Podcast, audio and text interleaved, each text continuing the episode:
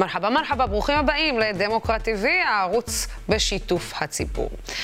אתם ואנחנו שותפים למאבק למען הדמוקרטיה, למען השוויון, ונמצא איתי הערב באופן איש יקר שאני מאוד שמחה לארח. הרבה זמן לא דיברנו, ויש לנו הרבה מאוד על מה לדבר. אני רוצה להגיד ערב טוב לרב בני לאו, שלום שלום. שלום לוסי, שמח להיות אז uh, אני, אני קודם כל שמחה מאוד uh, לראות אותך, היו לנו שיחות uh, בתחילת הדרך של דמוקרט TV, והצופים העקביים שלנו uh, יכולים לזכור שאלו היו מהשיחות שאני הייתי הכי מצפה להם ומחכה להם uh, לקראת סוף השבוע, ובכל פעם היום שאני uh, חייבת להגיד לך שאני רואה את פרשת השבוע, אני נזכרת בשיחות שלנו ועל מה דיברנו ואיך בעצם היינו צוללים לאז והיום. וגם את, ה, את, ה, את השיחה הזאת אני רוצה להתחיל באז והיום. אתמול שמעתי את דוד גרוסמן אומר משפט שהוא לא היה רוצה להרגיש גולה בארצו. עם אינו צריך להרגיש גולה בארצו. ואתה כותב ספר, אה, שיבת ציון, וזה בדיוק הדבר הזה שהעם שחוזר אל ציון, אחרי כל כך הרבה דברים, אחרי כל כך הרבה...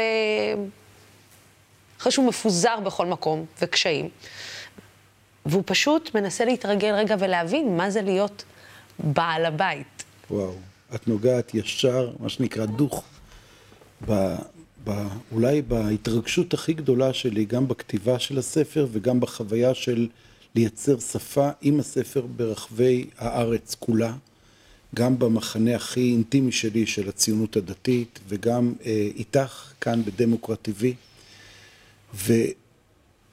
והנקודה שאת נוגעת היא של חברה יהודית של המון שנים, תכף אני אגיד משהו על המילה המון, המון שנים שהתרגלה להיות מיעוט. והמנגנון שלה, המנגנון ההפעלה הפנימי שלה, זה הישרדות כמו מיעוט. מיעוט תמיד שורד, survivor. כן. ופתאום נפלה עליו מדינה. פתאום הוא לא מיעוט, פתאום הוא חברת הרוב, פתאום הוא צריך לנהל את העסק. ואתה מסתכל על הדבר הזה של 75 שנות, ואתה אומר, המנגנון עוד לא קיים. קיים. עכשיו, בא, אני מסתכל על הממשלה החדשה, ואתה אומר, יש שם כמה אלמנטים בתוך הממשלה שהם כל כך התרגלו להיות האופוזיציה, כל כך התרגלו למרוד נגד הממשלה, ואז הם מסתכלים, רגע, זה אנחנו הממשלה, נגד מי אתם נלחמים? ואני צוחק ובוכה בו זמנית, בגלל שהמושג הזה, שיבת ציון, זה מושג שלנו. מאיפה לקחתי את זה? לקחתי את זה מלפני, אני לא מגזים, 2,600, 2,500 שנה. כאילו, הכי עתיק בעולם. כשאתה אומר, היינו גולים בבבל, אחרי חורבן בית ראשון, ואז חזרנו, היה כורש שקרא לנו לבוא, וקראנו, באנו, חלק בא, חלק לא בא, כמו יהודים, לא כולם באים. ואז מי שבא, מה הוא מצא פה? הוא מצא פה אנשים. מצא פה אנשים, חלק נשארו יהודים ישנים, חלק ישראלים שהם לא היו יהודים, ואז באים אליהם הישראלים ההם, ואומרים להם, באתם לבנות מקדש? גם אנחנו רוצים לבנות איתכם, אנחנו מאמינים באותו אלוהים. עכשיו תחשבי, אני מדבר איתך לא על המוסלמים של היום, היום, אני מדבר איתך על שנת, תחשבי, זה מטורף, נכון? 500 לפני הספירה. בסדר? באים המקומיים ואומרים, אתם מאמינים באלוהים, אנחנו מאמינים באלוהים, אתם בונים מקדש, אנחנו רוצים, בואו נבנה ביחד. אומרים להם היהודים החדשים שבאים מבבל, אומרים להם משפט שהוא משפט מהמם, מופיע בתנ"ך, בספר עזרא, פרק ד', לכל הצופים רוצו לפתוח. עזרא פרק ד', ככה, זרובבל, המנהיג הפוליטי, יהושע הכהן המנהיג הדתי, ביחד עם הזקנים של העם, אומרים אל אלה שפונים אליהם, הישראלים המקומיים, אומרים להם את המשפט הבא, לא לכם ולנו, לא לכם ולנו לבנות בית, כי, כי אנחנו יחד נבנה. אתה לא בטוח ששמעת טוב. אם אני מתרגם את הדבר הזה, אנחנו לא נעשה פרויקט משותף, כי, כי אנחנו יחד. ואז אתה אומר, רגע, לא הבנתי, מה זה יחד? אנחנו חיים יחד. יחד זה אומר אנחנו... בין אוזן ימין לאוזן שמאל. מי שכמוני יבנה איתי את הבית, ומי שלא כמוני יהיה בחוץ. ופתאום, בבת אחת, את מבינה שאז, לפני 2,500 שנה, היהודים הגדירו את המושג יחד במובן של לבד. יחד זה אומר בלעדייך. יחד זה אומר, אנחנו בונים קבוצה שהיא תהיה כת. אנשים כמוני, הם יהיו שותפים. ומי שלא כמוני, לא יהיה שותף. וזה היה הרגע ימי בית שני החזיקו מעמד כמעט 500 שנה. אבל זה הלך מכיתות לכיתות, מכיתות לכיתות, ואם את מסתכלת על סיפור החורבן עצמו, אתה רואה בסוף תמונה של מיליון כיתות שאף אחת לא יכולה לעבוד עם השנייה. בסוף רומא, שהגיעה אז, במאה הראשונה לספירה, אומר אספסיאנוס, אומר תעזבו אותם, תנו להם לאכול אחד את השני, אל תיכנסו, הוא אומר לחיילים ברומא, אל תיכנסו לליגיון, אל תיכנסו, חבל על הנשק, חבל על החיילים, תנו להם, הם עושים את זה יותר טוב. הם אוכלים אחד את השני. ואת עומדת עכשיו, שומעת את דוד גרוסמן, את שומעת את כל הקולות מסביב, ואת אומרת, וואי, אנחנו חוזרים עוד פעם לאותו סיפור. עוד פעם לסיפור הזה שנאכל אחד את השני. ההורים שלי, בסדר, באו משם, באו מאירופה, אבא ממזרח אירופה, אמא ממערב אירופה, הסבא וסבתא שלי נרצחו בגרמניה של מלחמת העולם השנייה. החוויה שלי היא חוויה של שיבת ציון אני, לא לפני 2500, עכשיו, אני, אני שיבת ציון. ואני אומר, עכשיו אנחנו בדז'ה וו, עוד פעם אנחנו בחורבן. אתה יודע, אה, הרב לאו, אני אה, בערב הבחירות ישבתי באחד האולפנים ושמעתי את אה, ההתכנסות או, או את השמחה שהייתה אז לחברי עוצמה יהודית. ושמעתי את הפעילים, וזה התחיל במוות לערבים, ואז זה עבר למוות למחבלים. ואז איתמר בן גביר אמר את המשפט, אנחנו באנו להראות מי בעל הבית כאן. והאוטומט שלי היה להגיד, סליחה, גם אני בעלת הבית. כאילו, בעצם, בעצם אמירתך את המשפט הזה, אתה בעצם אומר לי, את באופן אוטומטי צריכה להבין שאני הבוס. אני נתקלתי בזה בעבר, כשחברו הטוב של איתמר בן גביר אה, הדפיס באזכרה של אה, כהנא, הדפיס את התמונה שלי על סמרטוט רצפה. ובנצי גופשטיין. ובאותה עצרת הוא אמר, הם עוד יעשו לנו וישטפו לנו את הרצפות. עם תמונה שלי על הסמרטוט רצפה. ואתה יודע, אני מנסה להבין איך הגענו למקום שבו דווקא העם היהודי, ודווקא אלו המאמינים בו, אלו ששמים כיפה, אלו שיודעים את כתביו של האל, אלו שיודעים מה כתוב בגמרא, אלו שיודעים מה כתוב בתנ"ך, אלו שמכירים, או אולי לא מכירים, את ספר עזרא, מגיעים למצב שהם לא מבינים עד כמה ההיסטוריה נכתבה, ועד כמה היא חוזרת על עצמה בכל פעם מחדש, רק עם אנשים שונים. את נוגעת אה, בפצע, את כאילו, את יודעת, יש מצב שאתה נוגע בפצע ואומר, אוף, זה, זה, זה מדמם.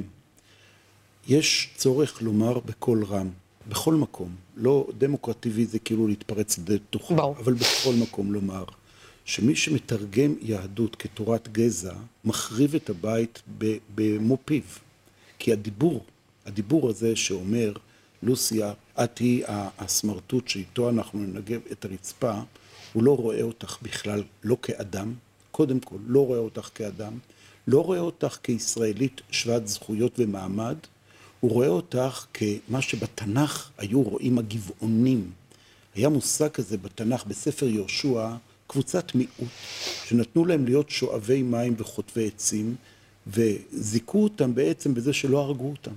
עשו להם טובה, לא הרגו אותם, נתנו להם להיות הסמרטוט. ומאז התפיסה הזאת שאומרת, אנחנו קבוצת ההתייחסות, היהודים, וכל השאר יהיו מקסימום שואבי מים וחוטבי עצים, וישרתו אותנו, זו תפיסה שבינה לבין תורת גזע אין אפילו מילימטר. זו תורת גזע. וצריך להגיד את זה. יהדות ותורת גזע זה דבר שהוא מסייט את המחשבה מכיוון שאנחנו בוגרי שואה. פשוט ככה, פשוט ככה. את יודעת, פרשות השבוע שקורים עכשיו, שאת אוהבת כל כך, הן פרשות של מצרים ויציאת מצרים. והזיכרון הקולקטיבי שלנו, של העם הזה, שיושב כל שנה בליל הסדר ומספר ומקיים מצווה למען תספר באוזני בנך ובן בנך, תספר, תספר את מה? תספר שהיית עבד במצרים, וכשאתה תזכה יום אחד, תזכה להקים את הריבונות שלך, אתה לא תהיה מצרים. כל כך פשוט, וזה כל כך מבקיא לחשוב שיהודים, אנשים שאני מאמין שהם אנשים טובים בארבע אמות שלהם, שביחד שלהם הם עושים מלא חסד, שהם עושים המון דאגה לזולת, והמון המון כל מיני דברים טובים, עד שהם פוגשים אותך. ואז פתאום יוצא איזה משהו שאומר סמרטוט. זה משהו שהוא בלתי סביר, לא הגיוני, וצריך להילחם בו, אבל להילחם בו מבפנים, מהעומק. ולהילחם מהעומק זה, זה מסובך, אני רוצה ככה, את יודעת, בינינו, באהבה. ברור. אני אומר, קודם כל, אני מסתכל ואומר, לוסי, את שותפה לבניין הזה שאני בונה, הבניין הזה שנקרא הבית הלאומי לעם היהודי. עכשיו, אני אומר משפט פסיכי, נכון? אני אומר, אני, אני שיבת ציון. אני החלומות של הסבא שלי שנרצח בטרבלינקה. אני הגשמת החלום של אבא שלי, זכרו לברכה, שקבור בירושלים, ואני רוצה חברה שמסוגלת להגיד, אני לא מצרים. וכדי להגיד אני לא מצרים זה אומר, יש לי מטריה גדולה שנקראת מדינת ישראל, ומי שחי במדינת ישראל הוא אדם עם צלם אלוהים. והוא שווה זכויות ושווה אזרחות לכל דבר ועניין. זה הבסיס. עכשיו, אחרי שאני אומר את הבסיס הזה, אני אגיד עוד משפט. אנחנו ב, בעצם בשתי דתות. נכון. אני יהודי. אני יהודי, ואני, תשאלי אותי על הילדים, הנכדים שלי, בסדר? אני מאוד רוצה שהם יתחתנו עם הדת יהוד. שלהם. מאוד מאוד רוצה. ואז אומרים לי, רגע, לוסי חברה שלך? אתה יודע שהיא נשואה ליהודי, ואתה יודע שזה מבלבל את הזהויות, אתה יודע שזה התבוללות? ואז אני אומר, לוסי היא העניין עצמו של שיבת ציון. כי אנחנו באנו לחיות פה, ולוסי פה. אם אני אשאל כמה דורות את פה, את יותר ממני. הרבה יותר ממני. בסדר? אני לא באתי פה ואת באת אחריי. אנחנו חיים פה ביחד. ובתוך החיים האלה, החיים הם כאלה. בגלל שהחיים הם מציאות של חיכוך בין בני אדם. ופתאום את והאיש שלך נפגשתם ובניתם את הבית. ואני צריך להתמודד עם זה לא בתיאולוגיה, אלא בפרקטיקה. והבסיס לפרקטיקה היא קודם כל להסתכל לך בעיניים ולהגיד צלם אלוהים עשה את האדם. משם מתחיל הכול. אני חושבת שסיפרתי לך את זה אולי פעם אחת, שבאחד ה... אני ראיתי את מה שאתה מדבר עליו עכשיו, את החיכוך הזה שקרה בין שני עולמות, אה, ברגע הזה שצחי הרי צם ביום כיפור, אה, והבן שלו אה, היה אצלנו וגם הוא צם. ואת הרגע הזה שבו אתה בעצם יוצא לקראת סיום התפילה, יוצא בעצם החוצה אל המרפסת ו- ומסתכל על השמיים, נעטף בטלית, ו- וכמובן מתפלל עד uh, תום הצום. ואני בינתיים הכנתי את הדברים, uh, ב- ב- זה, היה כאילו חלוקה הוגנת. אתה צם, אני מכינה את הדברים לקראת זה שתסיים לצום, אני לא, לא אכלתי כמובן לידו, אבל פתאום היה איזשהו רגע. שאחרי שהכנתי את המגש עם התה והעוגות והעוגיות וכאילו לקראת פתיחת הצום, אה, לקראת סיום הצום, היה את הרגע הזה שהסתכלתי על התמונה הזאת, שבה האבא והבן עטופים בטלית על המרפסת של הבית שלנו. כשהבן שלו, כשברקע פתוח נטפליקס, ואני פתאום קולטת שהכל חי בשלום בתוך מקום אחד. והכבוד ההדדי, ועצם זה שבעצם, את יודעת שאסור לבשל, אבל עצם זה שאני בישלתי לבעלי וכיבדתי את, את היותו צם ביום כיפור, אה, ודאגתי לו, ולא אכלתי מולו, ולא שתיתי מולו, כל התמונה הזאת, פתאום אמרתי, הרי, הרי זה מתקיים. זה לא, אני לא מתאמצת כדי לעשות את זה. אני עושה את זה כי אני רוצה לעשות את זה, כי אני, כי אני אוהבת את, אה, את האיש שלי, כי אני מכבדת את התרבות והמסורת שממנה הוא בא, ואני אוהבת את המסורת שממנה הוא הגיע. אני גם אוהבת את המסורת שלי, אבל אני גם אוהבת את המסורת שממנה הוא הגיע. והדבר הזה כן יכול להתקיים, ואתה יודע, לפעמים אתה אומר לעצמך, אתה מסתכל על התמונה הזאת, אתה אומר, איך זה יכול להיות שאנחנו בינינו לא רואים את התמונה הזאת, שיכולה להתקיים בפשטות? זאת אומרת, אין, אין מאמץ בכלל. אני אגיד לך. אני אגיד לך בכנות, מתוך העולם הדתי שלי, בתוך העולם של שיבת הציון שלי, של סבא שלי שיושב לי על הכתפיים ו, ומוליך אותי בדרך. הוא נורא מצפה, ואבא שלי, ואני, כאילו כל הדורות ככה מתנקזים אל הציפייה של העם היהודי הזה, המטולטל הזה, המיעוט הנרדף הזה, יהיה בית. יהיה בית של עם יהודי שמרגיש בבית. אני מדבר עוד את דוד גרוסמן. את דוד גרוסמן בהפגנה. לא, שהוא לא יהיה מיעוט בבית. אבל כדי שהוא לא יהיה מיעוט בבית, הבית הזה צריך להיות בית ראוי. עכשיו, אני חווה את החוויה שלך, בסדר? של לחיות במדינה שהכותרת של מגילת העצמאות שלה, העם היהודי. העם היהודי מצא בית. ואת אומרת, אתם נותנים לי בית בתוך הבית שלכם? חדר בבית? מה מעמדי בתוך הבית הזה? קודם כל, אני, אני אומר את זה בשפה דתית, אמונית שלי, מאוד פשוטה, מאוד פשוטה. בעיניי השוויון הוא הכתר על ראשה של היהדות. הכתר על ראשה של היהדות. הורדת את הכתר, ביטלת את המלכות. זאת אומרת, הרעיון הזה של צלם אלוהים, עליו יושב הבניין כולו. ואפשר לדבר על זה שעות, אבל אחרי שאמרתי את זה, אנחנו עדיין חיים בתרבויות ודתות שמבקשות מאוד מאוד לשמור זהויות.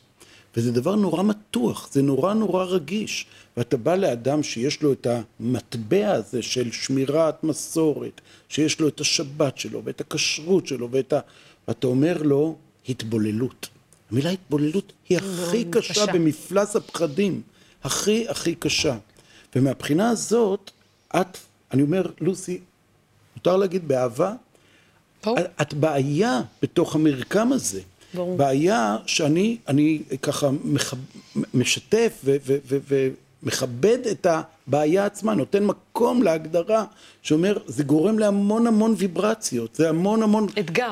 כן, אפילו משפחות מסורתיות, ומשפחות פחות דתיות, ומשפחות עוד פחות דתיות, וכל מיני, אה, נכון, נכון בעצימות נמוכה. אבל הם אומרים, לא, לא, עד כאן, עד כאן, רק זה לא, רק זה לא. אתה אומר, מה הקטע שלכם? אני יהודי, אנחנו שרדנו את זה כדי להישאר יהודים, ואל תברבל, תבלבל אותנו. ואני אומר, אנחנו במציאות כזאת. המציאות כופה את עצמה עלינו, והמציאות אומרת שאנחנו נהיה חברה שחיה ביחד. צריך ללמוד את זה. וצריך ללמוד גם לכבד את השונות, גם לכבד את הזהויות הנבדלות, וגם, עכשיו סליחה שאני אומר את כן. הפאנצ'רים שקורים, שנפגשים, איפה שנפגשים בני התרבויות השונות ומתאחדים לבית. אז אני רוצה שתנסה להסביר לי, הרב לאו, איך זה יכול להיות שאנשים, כדוגמה, אנשים היום שבעצם, אה, אתה אומר שבעצם הכתר של היהדות זה השוויון. ושבעצם אנשים שהיום מובילים את המדינה, מובילים את הציונות הדתית, מובילים את החברה החרדית, הם אנשים ששוויון הוא לא נר לרגליהם. זאת אומרת, אם זה שוויון בין נשים לגברים, לוקחת את זה מה, מה, מה, אתה יודע, מהקל. מהקל. אם זה בש, בשוויון בין נשים לגברים, אם זה בשוויון ב, בנטל, אם זה בשוויון ב, בין ערבים ליהודים. אם זה בשוויון, אתה יודע, בין גזעי. אני מנסה להבין איך זה יכול להיות שהאנשים האלה מקבלים היום לא רק במה, אלא גם פופולריות כל כך גדולה. זאת אומרת, ברגע שלמשל אנחנו רואים שמנהיג דתי מועל בכספי ציבור, בכספים של אלו שבחרו בו, פעם אחר פעם אחר פעם אחר פעם, בגלוי, ואומר, ומגיע לעסקאות טיעון. ובסופו של דבר, הרוב הוא בסופו אומר, זה המנהיג שלנו. לוסי, אני, אני אגיד נורא פשוט. אני מנסה להבין איך זה עובד, זה איך זה מסתדר עם היהדות, זאת אומרת, איך זה מסתדר נורא, עם הערכים. נורא נורא פשוט. כשאתה חווה את עצמך כמיעוט, וזה מצחיק שאני אומר לך את זה, בסדר? אבל תכנסי איתי לראש. כשאתה חווה את עצמך כמיעוט, גבולות הלגיטימציה של ההתנהגות שלך מתרחבות, לא מצטמצמים הגבולות. אתה מגיע למקומות שהם כדי לשרוד, כי מיעוט שורד. ואז יש כל מיני היתרים לעשות. למשל, כשהיינו תחת שלטון עוין מאוד באירופה, בסדר? לא משנה איזה. היה מותר לעשות אלף דברים, העלמות מס, כל מיני אה, עורמות, כל מיני תעודות מזויפות, הכל כי אתה שורד. כי אם אתה לא תשרוד, מה יהיה? עכשיו, לוקחים את הדפוס הזה של מיעוט, ומכניסים אותו, אותו בתוך, לתוך חברה שאתה, אתה בא, כן, כן. ואתה בעל הבית שלה. וזה עדיין אותו מנגנון. עכשיו, לפעמים זה אומר, טוב, אנחנו נגד ישראל ראשונה וישראל שנייה, ולפעמים זה אנחנו נגד המפאיניקים שעוד מי יודע אם קיימים, וזה אנחנו מול. אנחנו מול, מול הגמוניה לפעמים, זה מול תקשורת, עכשיו זה מול מערכת המשפט. כמו חברת כנסת ואומרת על שוטרים יימח שמם כשהם... למשל, רגע, אבל לא אתם, לא אתם, יימח שמם אתם. אבל זה... הנה הדוגמה הכי טובה, כן, כאילו, לא התכוונתי לשוטרים הרעים, לא השוטרים... אבל לא, זה משטרת ישראל.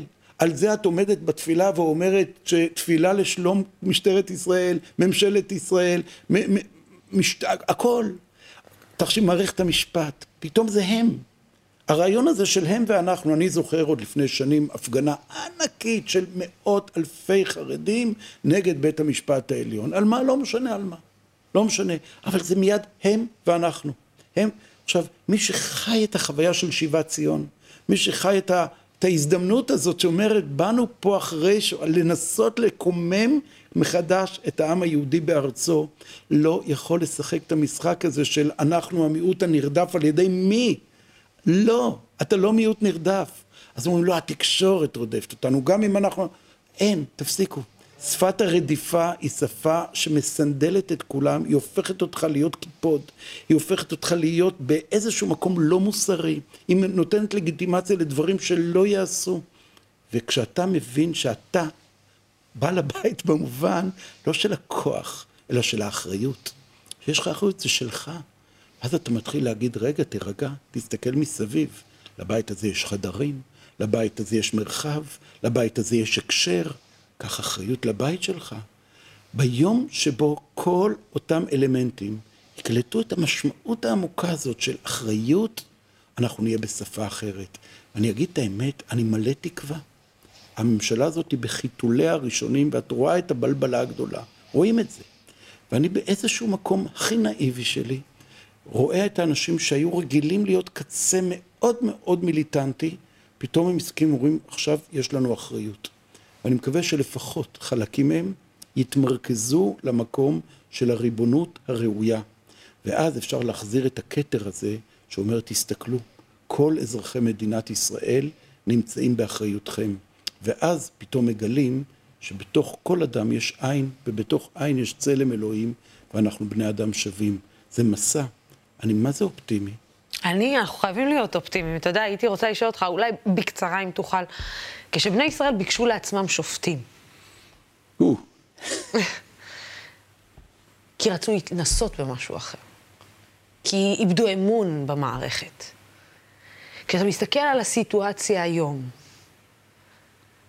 מה, אנחנו חוזרים בחזרה לימים שבהם אה, עכשיו אנחנו מאבדים אמון במערכת החדשה? כן, קודם כל יש, יש חוויה של, של אני, אני לא יודע אם זה אובדן אמון, אבל יש לזה כמה משקעים מאוד מאוד גדולים. את יודעת, אני זוכר את ימי ההתנתקות מגוש קטיף, שהתחושה בתוך מרחב הכתום, הציונות הדתית לגווניה הכתומים, הרגישו שהמערכת עוינת אותם, התקשורת עוינת אותם, המדינה עוינת אותם.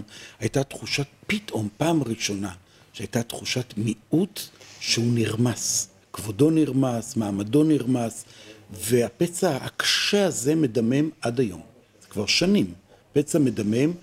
לוסי, חלק מההתנהגות היום, המאוד אלימה של חלקים מתוך הציונות הדתית, זה כמעט נקמה על הימים של גוש קטיף. כמעט נקמה, וצריך גם מזה להתאושש. זה חברה טראומטית או פוסט-טראומטית, ועד שלא ניגמל מההתנהלות הזאת של החבטות, של הטראומה שלי מול הטראומה שלך והאחריות המשותפת, לא תיבנה פה חברת מופת, ואנחנו אמורים להיגמל. אנחנו אמורים לצאת למרחב שהוא מרחב משותף, והמילה היא אחריות משותפת. אחריות משותפת. איך התגעגעתי לשיחות איתך? אה, שיבת ציון זה ספרך החדש. אה, אם אתם לא מכירים, כדי שתזהו, זה הספר החדש של הרב בן אילאו, אני ממליצה לכם, אני קיבלתי אותו במתנה אל הבית, אה, ואתחיל במלאכת הקריאה שלו מאוד בקרוב. הרב בן אילאו, תודה, תודה רבה לוסי, לך. תודה לך.